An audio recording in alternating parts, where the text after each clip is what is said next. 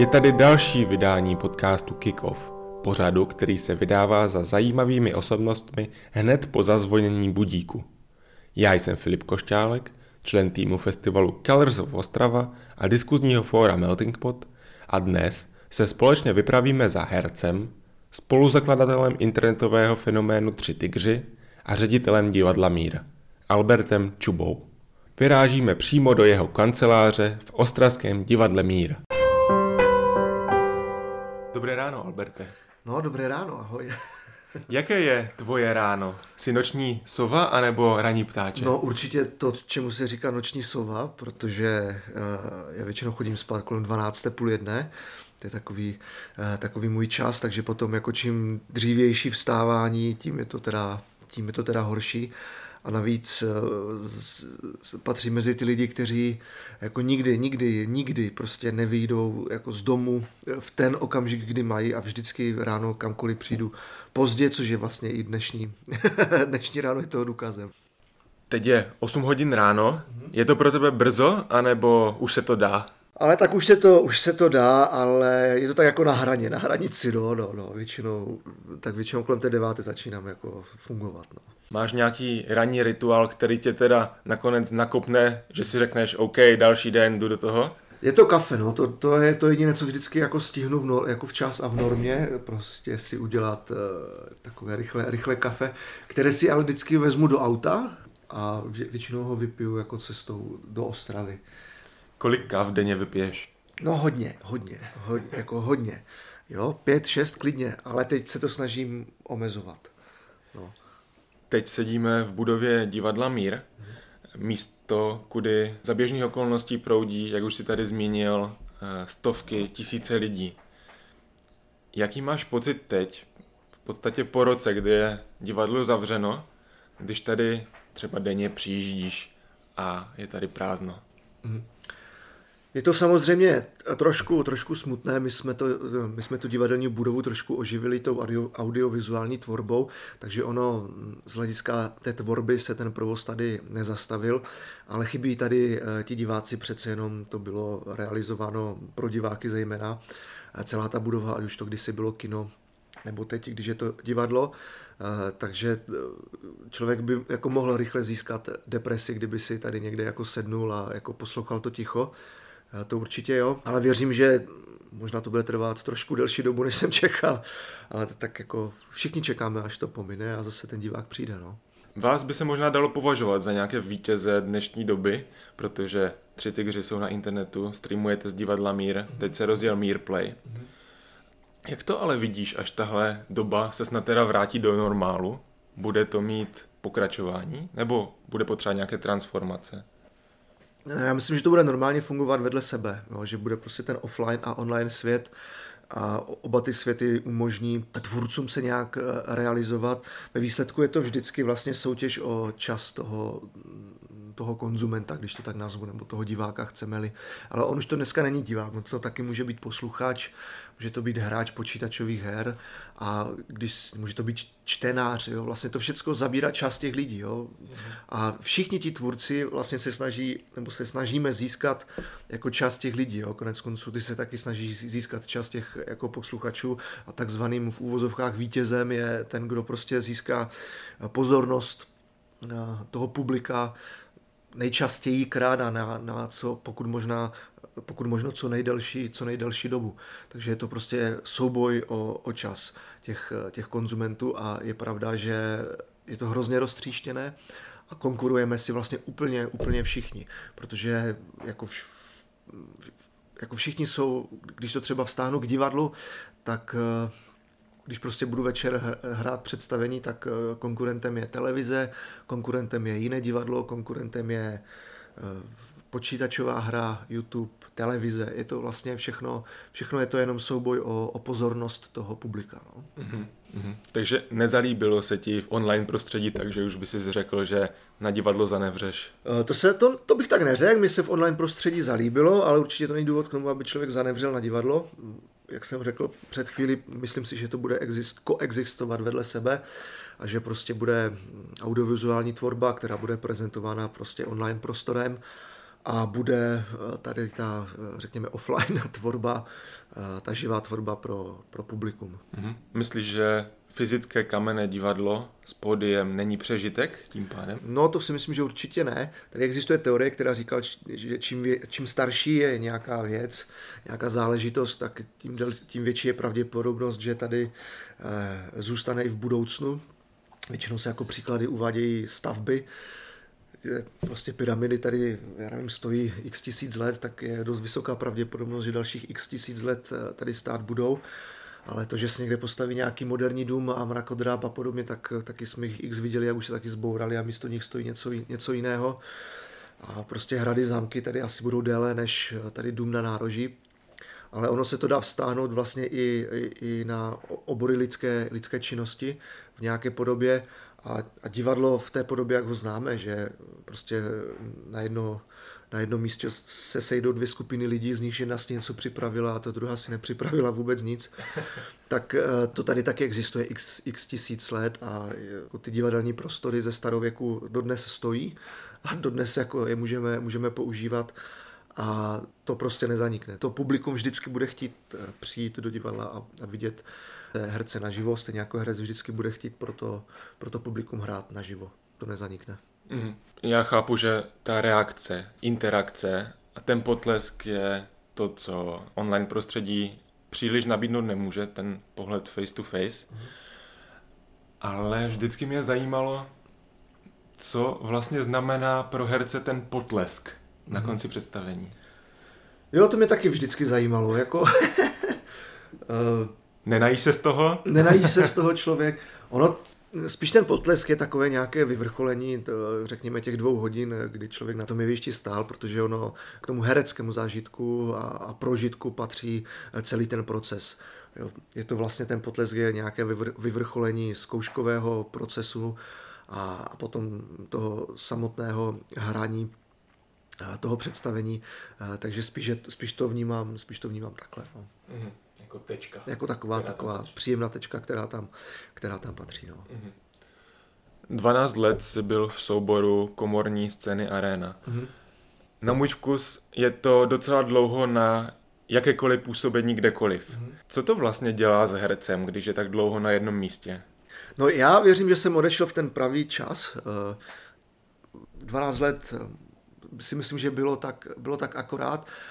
Tam to ještě hraje, hrálo v tom roli i to, že já jsem do arény nastoupil hned po škole, takže já jsem si prošel takovým jako, jako vývojem, jo, takovým jako zrozením herce, když to, tak, když to tak člověk řekne, protože člověk vyšel ze školy, pak nastoupil do arény, teď se rozkoukával a trvalo takové rozkoukávání jako čtyři roky, jo, než, než, než jako ně, byl schopný vůbec něco, něco zahrát, tak i když se třeba podívám dneska, dneska na záznam jako z těch začátků, nebo na záznam eh, her, ve kterých jsem hrál, eh, tak jako, taky bych se asi jako profackoval, jo. Ale jako v té době jsem to prostě vnímal nějak jinak, než, než se na to člověk dívá jako s tím, s tím odstupem.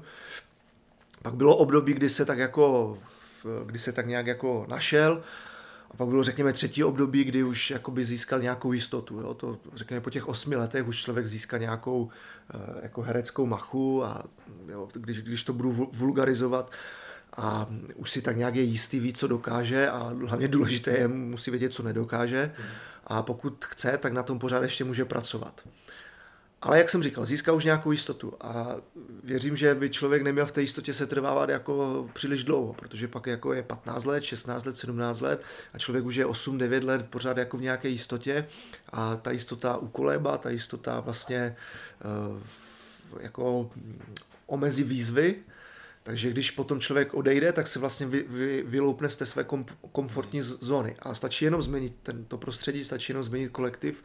Najednou jsou tam jiné vztahy, jiní lidé, jiní kolegové, jiné prostředí a vytrhne to herce z té jeho komfortní zóny a musí za, jako něco začít, začít dělat. Takže je to tak, máš pravdu. Ono samozřejmě fluktuace lidí v českých divadlech je velmi, velmi, velmi nízká, velmi, velmi mizivá a jestli je to dobře nebo ne, to nevím, to se ne, ne, ne, neodvážím hodnotit. No. Co tě to napadlo, otevřít si divadlo? Nebylo by jednodušší zůstat jako herec, nestarat se, jestli si vydělám na sebe, jestli si vydělám na zaměstnance, na chod divadla? Tak jasně, že by to bylo jednodušší, no. No bylo by to jednodušší, ale já jsem si uvědomoval to, že jako nechci strávit 20 let v jednom divadle. A zase, jak jsem říkal, no, ta fluktuace lidí v divadlech není, to rozhodně, rozhodně jako česká divadla nejsou dynamické prostředí v tomto smyslu a v tomto ohledu. A teď jako kam jít, jo? Teď jako tady moc na výběr není. Jo? A většinou ty divadla jako už jako mají své herce. Samozřejmě člověk jako může přijít a zeptat se, hele, ne, jako nevzal bys mě asi, jako by to šlo. Ale mm, nevím, no, tak mě napadlo, že prostě to zkusit. No. Já jsem k tomu vždycky měl nějakým způsobem eh, jako blízko a vždycky jsem uvažoval, že, jako, že mi spíš baví uh, něco budovat a něco, něco tvořit, vlastně proč ne. Tak jsem to zkusil. No. Jaký jsi šéf? Hrozně hodný. to je fakt, jako. Nevím, no. Nevím, to asi ne, jako není úplně otázka otázka na mě, na mě, protože já se ani nesnažím jako nějaký být, jo, že bych si řekl, a já budu takový nebo makový, nebo že bych četl jako knížky, jako jak být dobrý manažer a, a, a, a co dělat nebo, nebo nedělat. Spíš to tak jako nějak nechávám, nechávám plynout a nechám se řídit spíše, spíše instinktem, což neříkám, že je dobře. Určitě jsem musel udělat jako v pár jako manažerských chyb a něco udělat, udělat jako, jako blbě, ale spíš, spíš je to otázka toho, jestli jako Uh, jestli lidé, kteří pode mnou pracují a kteří pode mnou dělají a kteří jsou nějakým způsobem navázaní na divadlo mír, jestli mají touhu nebo nemají touhu odejít. Protože to si myslím, že je jako uh, ukázka dobrého nebo špatného vedení. Jestli prostě do té práce v uvozovkách chodí rádi nebo ne, jestli jsou nějací rozmrzelí nebo nejsou. No, tak hmm. věřím, že zatím nějak jako lidi spojení s divadlem mír být chtějí, tak snad to nedělám, nedělám úplně blbě. No. Určitě ne. Mi přijde sympatické, eh, jakým způsobem přistupuješ nebo přistupujete v divadle Mír k divákům. Eh, ty v těch rozhovorech zmiňuješ, že chceš, aby ten divák byl nerušený, aby přišel v klidu, dal si vínko, kafe, aby nemusel moc přemýšlet a vlastně si to užil a odcházel s tím, že ví, co viděl, ví, že se bavil a byl odpočatý. Nebouří se v tobě někdy umělecké ego, kdyby si říkal, teď už chci experimentovat, teď chci předat něco světu, bořit hranice? Mm-hmm. Bouří, bouří, samozřejmě, že ano. Eh, vlastně ta úvaha, kterou si, kterou zmínil, ta byla především na začátku, eh, protože jsem chtěl nabídnout a musel jsem nabídnout jako alternativu eh, těm zavedeným ostravským divadlům, kde to vlastně v mnoha případech bylo přesně naopak, kdy divák vlastně do divadel jako chodil a a vždycky musel, jako musel přemýšlet, jako musel přemýšlet, jo. A jako musel jako eh, v úvozovkách kódovat vlastně, co vidí, musel si to překládat, jako musel hledat, jako v tom dobrém smyslu slova, hledat to, co mu tvůrci toho divadelního představení jako chtěli říct, což je jako super, jako je to boží, ale samozřejmě, že to diváka unaví po nějaké, po nějaké době, protože než jednou do divadla a po druhé na divadelní představení potom po třetí, po čtvrté a vlastně jako a z těch pěti, šesti návštěv dostaneš jako tři, třikrát dávku existenciální trýzně, dvakrát jako těžký intelektuální kus a, a jednou se teda jako pobavíš a, a zasměješ. A ono to potom toho diváka vlastně unaví. A, a já jsem to viděl v těch sálech. Já jsem prostě, jako, já jsem seděl jako v, v sále, kde nás, jako v sále pro 500 lidí a bylo nás tam 80-90.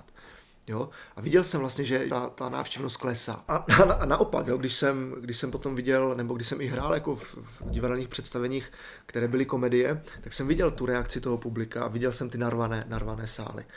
A, došlo mi, že to je vlastně ta, ta cesta. Ne, že mi to bavilo jako herce, protože to má i opačný efekt. Když neustále hraješ jako v těch uměleckých kusech a v těch náročných kusech, tak pak si jako herec fakt rád, jako že si můžeš jako takzvaně uvolnit a vyblbnout se jako v nějaké, v nějaké komedii.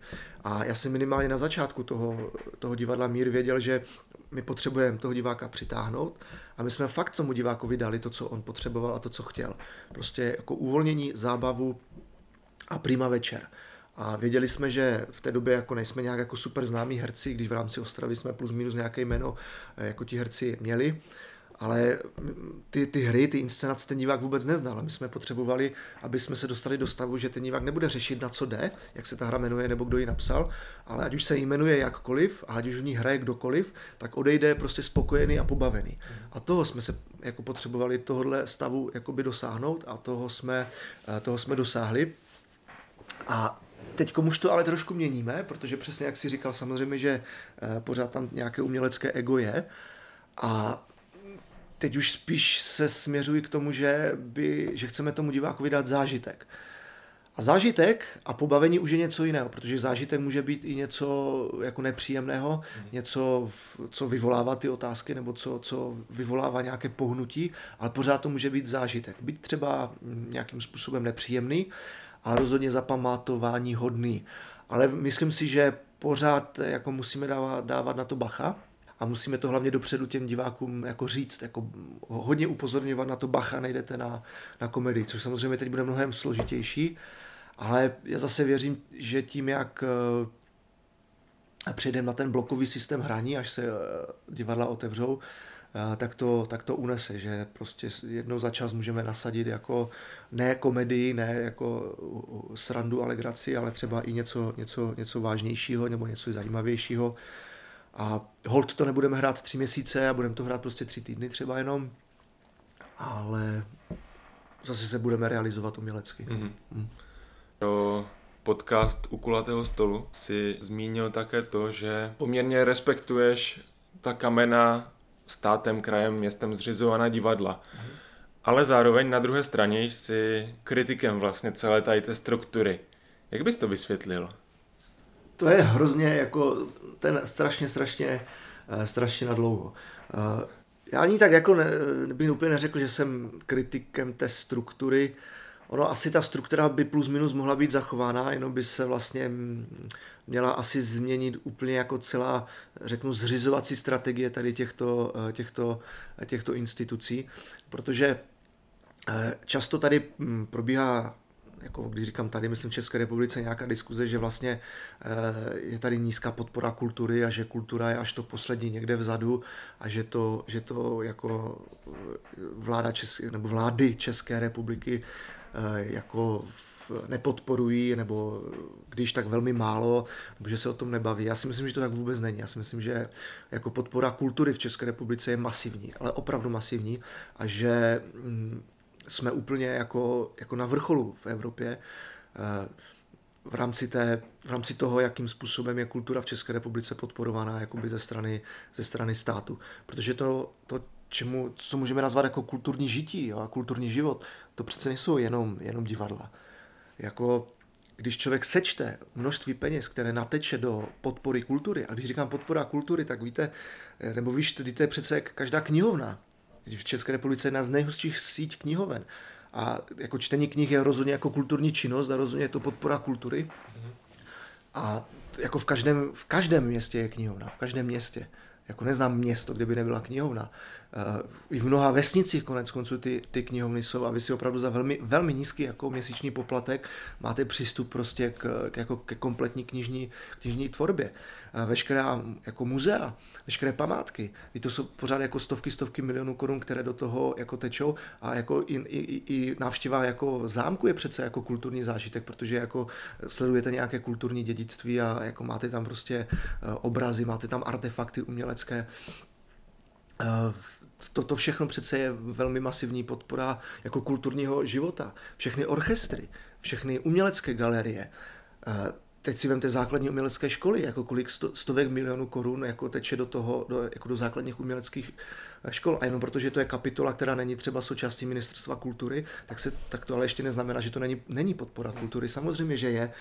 Jenom v České republice, já neznám v Evropě stát, kde by uh, jako za pár stovek nebo za jako 1500 korun za půl roku mohlo dítě navštěvovat jako dvakrát týdně jako výuku klasické hudby.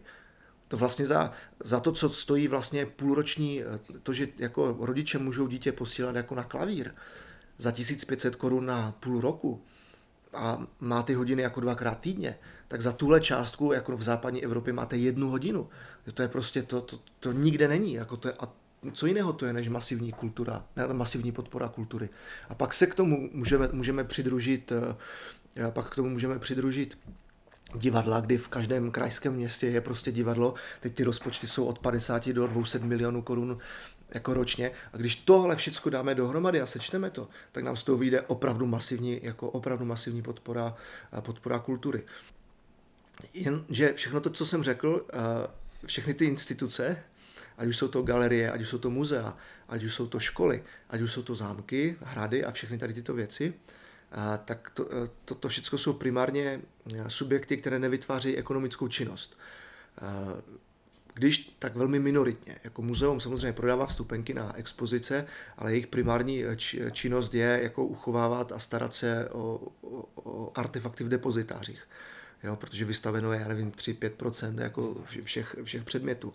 Školy prostě učí, jo, a pokud vykonávají ekonomickou činnost, tak jako pronajímají možná nějaký prostor pro, eh, pro bufet a občas jako prodají jako pár vstupenek na jako koncert studentů, to je jako tak maximálně, maximálně všechno. Ale u divadel to tak není. Jako, dival, jako u divadel je primární činnost, činnost ekonomická, protože oni prostě produkují divadelní představení a prodávají na ně vstupenky. A je to ta jejich hlavní, hlavní činnost. A najednou jako v divadle, jako když si najednou chcete otevřít soukromé divadlo, tak ta podpora vlastně, ta podpora těch eh, divadel je najednou vlastně v jistém smyslu kontraproduktivní v tom ohledu, že je tak masivní, že když si chcete otevřít soukromé divadlo a nechcete být závislí na, na, na té podpoře, tak najednou zjistíte, že téměř nemáte šanci. Prostě jako to vlastně jako najde. Jo? Takže, takže to má vlastně jako druhou stranu mince. Jo, že když chcete mít divadlo, tak vlastně najednou vy jako jste donuceni vlastně po nějaké jako v míře podpory vlastně jakoby sáhnout. A vlastně to až jako, jako až téměř zavírá dveře a vlastně to úplně křiví konkurenční prostředí, protože ta, ta podpora vaší konkurence v případě, když máte soukromé divadlo, je tak masivní, že to, že to vlastně opravdu téměř až znemožňuje jako cokoliv, cokoliv v tomto ohledu jakoby eh, dělat. Tady, když jsem se třeba takhle jako debatoval s různými lidmi, tak oni říkají, no tak to máš jak jako ve zdravotnictví nebo jako v nemocnici Nebo eh, jako ve školství taky si můžeš jako založit eh, jako vlastně třeba jako soukromou školu a to bys taky mohl nadávat, že tady je masivní podpora jako školství, tak jako, jako zrušíme prostě jako podpory školy, to je přece nesmysl. To je samozřejmě správný argument, ale na každý, na každý ten obor, ať už je to jako školství nebo zdravotnictví, kde ta prostě ta podpora ze strany státu a měst je, tak ale na každý ten obor máte svůj vlastní zákon máš prostě zákon o zdravotnických zařízeních a máš jako školský zákon a samozřejmě, že si každý může otevřít svou vlastní školu. Ale je jedno, jestli tu školu zakládá kraj, nebo jestli tu školu zakládá město, nebo nějaký soukromý subjekt, máš školský zákon a ty musíš splnit podmínky toho školského zákona. A když je splníš, ty podmínky, tak si můžeš otevřít školu a pozor, dostáváš podporu. A dostáváš jako na hlavu na jednoho žáka, ty dostaneš jako množství peněz a z hlediska toho zákona je úplně jedno, kdo je zřizovatelem té školy. A vlastně najednou všichni tu podporu jako mají, a to, mají stejnou. A to samé i z hlediska jako z, zákona o zdravotnických zařízeních, že vlastně je úplně jedno, kdo zřizuje zdravotnické zařízení. Jestli tu nemocnici prostě zřizuje kraj, město nebo stát nebo nějaký soukromý, soukromý subjekt. Když splníš všechny podmínky, tak to zřídíš, podepíšeš si smlouvu s, s pojišťovnama a pak je úplně jedno, jestli ten divák, eh, divák, no, jestli eh, ten pacient si nechá odoperovat slepé střevo v téhle nemocnici soukromé nebo v krajské nemocnici, ale obě ty nemocnice dostanou z pojišťovny jako stejnou částku peněz. Ale jako v divadlech nic takového není. Neexistuje žádný divadelní zákon. Neexistuje nějaký, eh, něco, co by nějak, nějaká právní subjektivita něčeho, co, co by člověk musel splnit, aby si mohl otevřít divadlo. A když by to splnil, tak by z hlediska toho diváka bylo jedno, jestli jde do městského divadla, nebo do soukromého divadla, nebo do státního divadla, ale když by do toho divadla šel, no tak by z nějaké strany dostal jako stejnou částku peněz. To prostě vůbec neexistuje. Jako v Ostravě, když se budu bavit o Ostravě, když jde divák do nějakého, e, řeknu, městem zřizovaného divadla, ať už je to Národní Moravskoslezské nebo komorní scéna Arena, tak když do toho divadla přijde, tak tomu divadlu zaplatí, já nevím, 200, 300, 400 korun za, za vstupenku. A když tam ten divák přijde, tak ještě město tomu divadlu za tu návštěvu pošle třeba 1500 korun za každého diváka. Ale když ten divák přijde do divadla Mír, tak tady nechá 300-400 korun, ale město už mi nepošle žádných dalších 1500 korun. Jo? A v tom je vlastně ta velká dis, dis, dis, dispro, disproporce a, a tvrdím, že to prostě křiví, že to prostě křiví trh, zapouzdřuje to ta divadla, jak jsme se bavili o té fluktuaci, neexistuje ta fluktuace, prostě příspěvková organizace je relikt 90. let, je to až 80. let, je to prostě špatný právní, právní subjekt pro divadlo, je to skvělý právní subjekt pro školu, prostě škola jako příspěvková organizace dává smysl, knihovna jako příspěvková organizace dává smysl, ale Všechno, co vytváří ekonomickou činnost, přestává být příspěvkovou organizací. A zase máme na to konkrétní jako příklady. Eh, dopravní podnik eh, Ostrava už dávno není příspěvková organizace, byť historicky byla. Ale už je to prostě akciovka, pokud se, pokud se nepletu. Eh, já nevím, technické služby už jsou dneska taky vlastně takzvané akciovky. Samozřejmě, že jako držitelem těch akcí je město, ale vlastně i to město zjistilo, že, že to vlastně jako není, není jako zdravé, aby, aby vlastně tyto, tyto subjekty, protože byť poskytují nějakou službu, ale vlastně jako je nesmysl, aby to bylo aby to vlastně byla příspěvková organizace. No. Ale ty divadla jako historicky pořád zůstávají příspěvkovými organizacemi měst, byť jako hodně zjednodušeně řečeno nedělají nic jiného, než že produkují divadelní představení a prodávají na ně vstupenky. A to může dělat úplně každý jako soukromý subjekt. Ale když přijdete do banky a budete si chtít vzít úvěr, protože chcete založit divadlo, tak se vás v té bance zeptají, a jaká tady je konkurence. Řekne, no je tady Národní divadlo Moravskoslezské, které dostává 200, já nevím kolik, 230 milionů ročně každý rok. A v té bance se vás zeptají, a vy to dostanete taky? vy logicky řeknete, ne, to určitě nedostanu. Já když budu mít štěstí, tak dostanu půl milionu eh, jako příspěvku, nebo třeba, nebo třeba milion, nebo třeba taky vůbec nic. No tak co na té bance řeknou? No, tak to vám položí úplně logickou otázku, a jak tomu chcete konkurovat, protože vy stejně budete prodávat vstupenku na divadelní představení stejně jako to Národní Moravskoslezské, nebo, nebo ta komorní scéna Arena, nebo divadlo Loutek, tak prostě najednou vlastně máte úplně, úplně zabouchnuté dveře. Jo? A neexistuje tady to, že přijdete na město, sednete si s panem primátorem a řeknete, tak a já teď chci založit divadlo a vy, vy mi musíte dát peníze, protože já chci 60 milionů korun ročně. Jo? A on řekne, no tak co se zbláznil, říkám, ale proč bych nemohl? Jako proč? Jako co jako opravňuje tady tenhle tým lidí, který v tom Národním Moravskoslezském je, nebo v té aréně, nebo v těch loutkách, jako tam je a vy jim prostě ty peníze posíláte a, a proč mě ne? On řekne, no ale tak to jsou jako lidi, kteří se tomu věnují, že jo, mají vysto... Říkáte, já mám taky. Já, já dívejte, tady mám tým lidí a ukážu se znám jmén, damu, jamu, damu, damu, mladí herci, režiséři, tohle. Jo, a teď tam budu stát a budu říkat, ale já chci 60 milionů korun. Na rok. Jo, a pak zase, a pak zase, jo. Jo, když si člověk vezme 10 let, které tady třeba uběhlo, to zase není tak jako moc, že? Tak je jako rok 2011, to není zase tak nedávno. A to je třeba 2,5 miliardy korun, které třeba jako se tady, které tady protekly divadly. Je úplně jako šílená, šílená jako, jako částka. A já neříkám, že ty peníze tam proudit nemají. Jo? A jenom to, co tvrdím, je, že ta podpora je tak masivní, že to vlastně jako úplně zabetonuje jako stav, a nikdo další tady není schopný nic jako, vytvář, jako vytvořit. Jako kultur se snažil něco dělat, ale jako, jako měl šanci proti tady té konkurenci. To, že divadlu Mír se to povedlo, to dodneska považuji za, za jako zázrak a to jenom protože jsem našel jakou, jakousi skulinu, kudy má to vlastně jako protlačit. To vypadá, že jsem otevřel pandořinu skřínku. Ale ty jsi mě varoval, když jsem položil tu otázku, řekl si, to by bylo na dlouhé povídání. No a jak jsem tady měl monolog, že? Ale myslím, že je to super, aby i lidé, co navštěvují divadla, tak eh, věděli, jak to vlastně funguje v pozadí. Třeba se trošku zamysleli, co podpoří, nebo co víc podpoří, protože je potřeba podpořit určitě eh, všechno. Ostrava. Ostrava pro tebe určitě hraje velkou roli. Je to inspirací pro Tři tygry, často se na ní odkazuješ, že my tady v té Ostravě něco. Já to vnímám už dlouho, že Ostrava má spoustu lidí, aktivních lidí, kteří na ní nedají dopustit. Chtějí nějakým způsobem rozvíjet, propagují pořady, nějakým způsobem tlačí dopředu, aby z ní udělali nadneseně řečeno lepší místo. A pak je tady druhá skupina, která říká, pf, Ostrava, to mi nic neříká, proč bych tam měl jet, proč bych tam měl bydlet. Takže je to rozhodně město, které vyvolává emoce. Kontroverzi, ale hlavně tu emoci. Mm. Jak bys to vysvětlil? Proč zrovna Ostrava tohle dělá? To nevím, to nevím. No asi je to dáno demografickým složením vlastně těch, těch obyvatel a tou historii té, té Ostravy, kdy hold, eh, to prostě bylo dělnické město, do značné míry to i dnes je dělnické město, nebo řekněme spíš dneska strojírenské město. Ale vždycky se tady pracovalo především manuálně, to byla ta hlavní skvadra těch, těch, těch obyvatel. Bylo to město, které vzniklo velmi jako živelně, zrychleně, Někdo říká, že to je jediné americké město jako v České republice, nebo město amerického typu.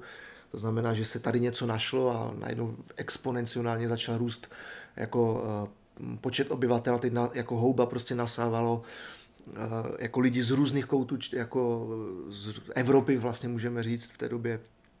A, takže tady prostě eh, vznikl opravdu tavící, tavící kotel ze kterého se potom vylouplo to, co, to, co, známe, to, co známe dnes, ale tu minulost prostě člověk neodpáře a je tady pořád, je tady pořád s náma a to demografické složení ve spojení se vzdělaností, eventuálně nevzdělaností, když budu hodně drsný, prostě hraje, hraje svou, svou, svou roli. A tím, že to město je vlastně mladé, že na to, jak je velké, tak je vlastně mladé, tak to je to, co podle mě způsobuje to, jako tu, um, jako ten, ten mrt, jo, když to tak řeknu, toho, to, toho města, a, protože tady není nějaké historické centrum, které je prostě, za, jako tak, jak já rád používám slovo zapouzdřené, ale prostě vy můžete postavit úplně hypermoderní jako stavbu uprostřed města. Jo. Je tady spousta opuštěných míst, eh, které se dají jako zaplňovat. Jo. A to, to prostě je hold v Brně, v Olomouci, v Praze, tady v těch starých historických jako městech vlastně nejde, nejde, nejde najít. Jo. Eh, tady fakt není problém, řeknu jako 200 metrů od centra města, jako v Ostravě, jako něco, něco postavit úplně na zelené louce.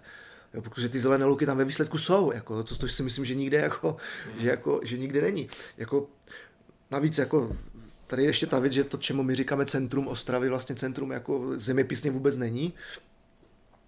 Rozhodně to není jako v centru nějaké jako, jako jako nějakém geometrickém centrum to rozhodně, to rozhodně není a jako to všichni známe, co tady bydlíme, jo? Jako stojíš na náměstí v, v centru Ostravy, jo? na tom našem nejkrásnějším, největším náměstí, jo? a teď se rozejdeš, jdeš 10 minut asi v lese, jako v lese, jako ne v lese, prostě tam jako nemáš vůbec pocit, že jsi v nějakém jako třetím největším jako městě v České republice. To se ti jako nikde nemůže stát, jako nikde, nikde, nikde jinde, jo. Nebo za, zahneš za roh a vidíš jako vybydlený barák, který je vybydlený 15 let, jako to fakt v Brně úplně nenajdeš, jo, třeba. Takže to, to, to ne, na jednu stranu jako něco o něčem jako vypovídá, že to prostě je město, kde nejsou prachy, pořád ještě tady prostě nejsou peníze, fakt jako nejsou a co si budeme nalávat jako za peníze v Praze dům. Jo? Když, když jsou prachy a když jsou peníze, tak člověk dokáže strašně, strašně moc. Jo? To nám pan Světlý jako konec konců dokázal, že když jsou prachy, a teď jedno, kde je sežené ten člověk, jo? ale když, když jsou, jako, tak se tady dají, jako, ne tady, kdekoliv se prostě dá vybudovat jako strašně, strašně moc. Takže to je, myslím si, největší výzva pro Ostravu a Ostraváky, jako dotá, dotáhnout sem kapitál. Dotáhnout sem kapitál a myslím si, že to nejde jinak, než že hold se vydáte do Prahy a chytnete pár lidí pod líncem a zatřepete s nimi, ať se, ať se jako eh, rozhlédnou, že tady ty příležitosti, že tady ty příležitosti jsou, protože konec konců i těch místních podnikatelů tady prostě ještě není takové množství, těch opravdu nechci říct bohatý, ale těch, kteří mají kapitál, kteří mají prostě možnosti, kteří mají úvěrové možnosti, aby tady něco začali, začali budovat. Začíná, začíná se pomalu, ale jistě jako ti podnikatelé jako objevovat, ale trvalo 30 let, než, jako, než, než vznikly. Jo. Prostě tady RT Torax chce stavět mrakodráp nejvyšší v České republice, to je jako boží, ale je to firma z 90. let. Jo.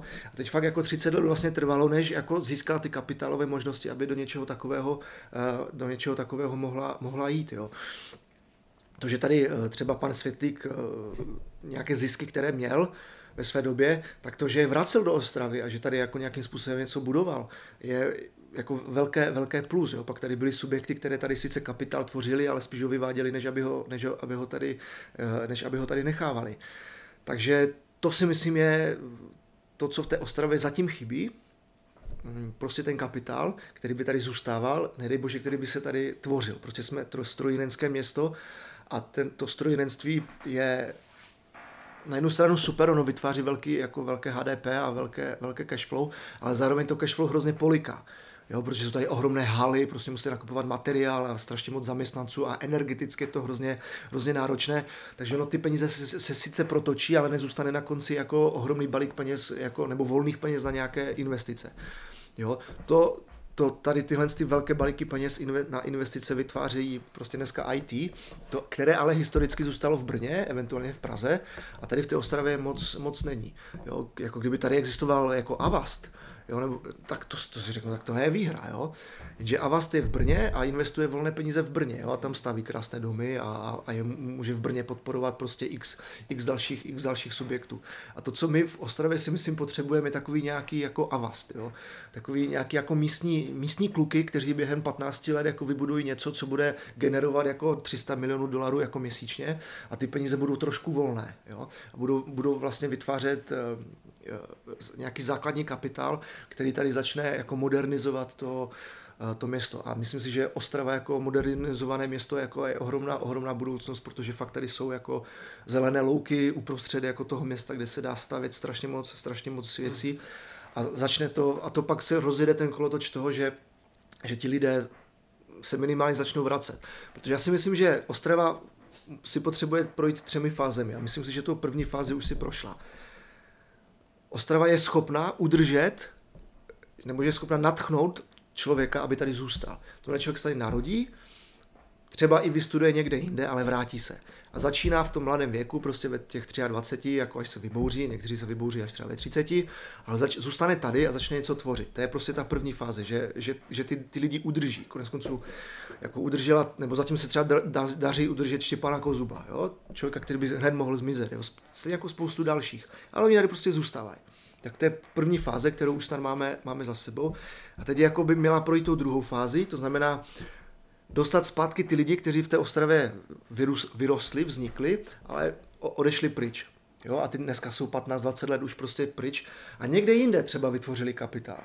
A teď jako by bylo fakt super, kdyby se Ostravě podařilo tyhle lidi přilákat jako zpátky domů. Jo? Já tomu říkám volání Ostravy. Jo? Pojďte domů. Jo? Tady už to je taky super. Jo? Naopak, který se můžete realizovat třeba způsobem, jakým se nikde jinde realizovat jako, jako nemůžete. Protože si chcete koupit starý barák a udělat z něho něco boží, tak jako v Praze to, na to nemáte. Ale v, třeba už v té Ostravě na to, na to máte. No a pak je ta poslední fáze, která je ještě daleko, že lidé, kteří v Ostravě vůbec nevyrostli, nemají s tou Ostravou nic společného, vyrostli někde jinde, ale ta Ostrava bude na takové úrovni, že ona tyhle lidi bude lákat. Jo? A tam teda ještě zdaleka, zdaleka nejsme a možná ještě další 20 let, let nebudeme. Tak říkám, první fázi máme za sebou, teď musíme pracovat na té druhé fázi. No. To, co se tím, co si řekl, line, je vlastně eh, jakási metafora na prázdné prostory, na to, že vlastně ty prázdné prostory vybízejí k té kreativitě. Eh, a to mě na tom baví taky. Když jsem přicházel do tohohle divadla, tak jsem si říkal, tohle je divadlo, kterému, aspoň na chvíli, šefoval Jiří Langmajer. Ano, jo, jo. Samozřejmě narážím na seriál Skoro na mizině. Mm-hmm. Hodně si o něm mluvil, ale zajímalo by mě, jaké to bylo vlastně hrát sám sebe a nějakým způsobem alternovat eh, dění v divadle Mír.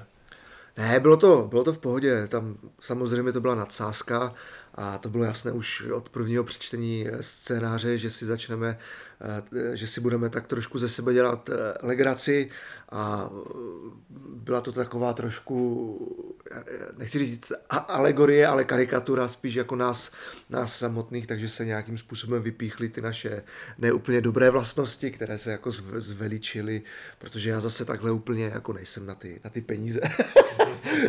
já jenom trošku. jako podnikatel v kultuře, provozovatel divadla, zakladatel, tak je jasné, že musíš přemýšlet i na tou ekonomickou stránkou. Mm-hmm. A mě napadlo, protože divadlo Mír už tady nějakou dobu je, ale pořád to není, eh, řekněme, dlouhotrvající scéna, má za sebou pár let, kolik přesně? Ty jo, tři a půl, myslím, no. Tři a půl let. Jaké to vlastně bylo, když jsi tady viděl eh, toho Jiřího Langmajera na tvých prknech, které znamenají svět? Mm-hmm. Říkal jsi, to je sci-fi, anebo jsi říkal, jasně, už je to tady, už přicházejí hvězdy. Eh, jo, jo, já jako chápu, na co, na, na co se ptáš, ale vlastně tady tyhle ty stavy, kdy, jsem, kdy si říkám, ty brďo, co se to vlastně děje, uh, tak ani moc eh, nebyly spojené s nějakým konkrétním člověkem, třeba s, s, jako s Jirkou Langemajerem, to, to vlastně ani ne, ale spíš s tím, s tím cvrkotem okolo. Jo, protože, a to ani ne, není třeba ve spojení s, se skoro na mizině, ale vlastně s čímkoliv, jo? jakákoliv zkouška, jakékoliv divadelní představení, kdy tady je prostě 300, 330 diváků a, a, a herci, anebo třeba i v rámci toho skoro na mizně, kdy tady prostě byl štáb, kde bylo, já nevím, jako 20 lidí plus herci a že je tady vlastně ten cvrkot a že, že ti lidé vlastně tomu všichni věnují svůj čas, že taky můžou dělat něco, něco jiného. A to si vždycky řeknu, ty brďo, jako co, co, co, co za lavinu jsem spustil, že úplně na začátku bylo nějaké cvrknutí, nějaký jeden telefonát do realitní eh, kanceláře a na konci hm, po, po x letech tady prostě najednou eh, tolik desítek nelistovek lidí tomu věnuje svůj čas, tak to, to si někdy říkám, no, že to je mhm. takové jako, jako zvláštní pocit. No. Takže nebylo to tak, jak v tvé řeči občas říkáš jako Milan, že by ohrožoval tvoje teritorium? Ne, to ne. ne, tady stejně v tom českém malém rybníčku to, to jako tady nějak, jako mezi, jako, jak se říká, mezi svými, tady nějaká ta aureola jako velkých, velkých hvězd vlastně moc, moc jako nefunguje, no, že, že, že by... Samozřejmě respekt je, respekt k tomu, co něco dokázal tady, nebo k někomu, kdo něco dokázal, vždycky, vždycky je, ale není, není to tak, jako že by člověk chodil jako po špičkách a šeptal, když, že tady je jako Jiří Langmajer, to, to, mm-hmm. to zase ne, no. Už jsem na to narazil, na Milana, to je mm-hmm. vlastně charakter eh, z tří tigrů, mm-hmm je to charakter, kdy nehraješ sám sebe, ale právě koho vlastně hraješ? No, to je takový, já myslím, že všichni známe, no, tak takový ti, jako fakt jako ostří hoši, samozřejmě, kteří mají trošku v hlavě vymeteno, ale zase jsou hodní, no. To je takový jako, takový typ, typek, no. Jak vznikl tenhle charakter?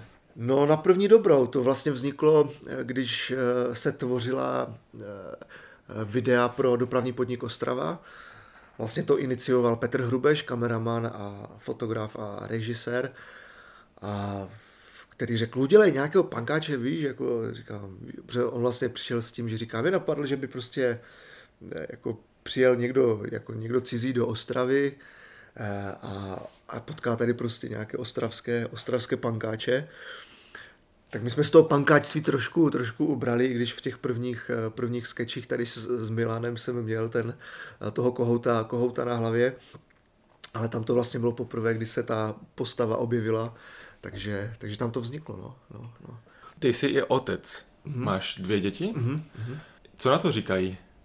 Ale jo, tak oni to spíš berou tak obecně, no. Jako vlastně tři tygry berou obecně, jako vnímají nějakou popularitu, která teď aktuálně jako funguje.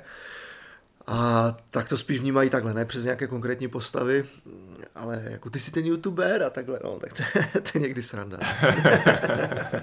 no. Alberte, díky moc za tvůj čas. Jo, já taky. Díky moc, eh, že šíříte radost lidem i v téhle době a budu se těšit zase někdy na viděnou, naslyšenou. Já taky, tak ahoj. Nezapomeňte sledovat podcast Kickoff na své oblíbené streamingové platformě. Odebírejte kanál na iTunes, Spotify či na Soundcloudu. Další podcasty plné názorů a výzev najdete na stránce meltingpotforum.com lomeno podcasty.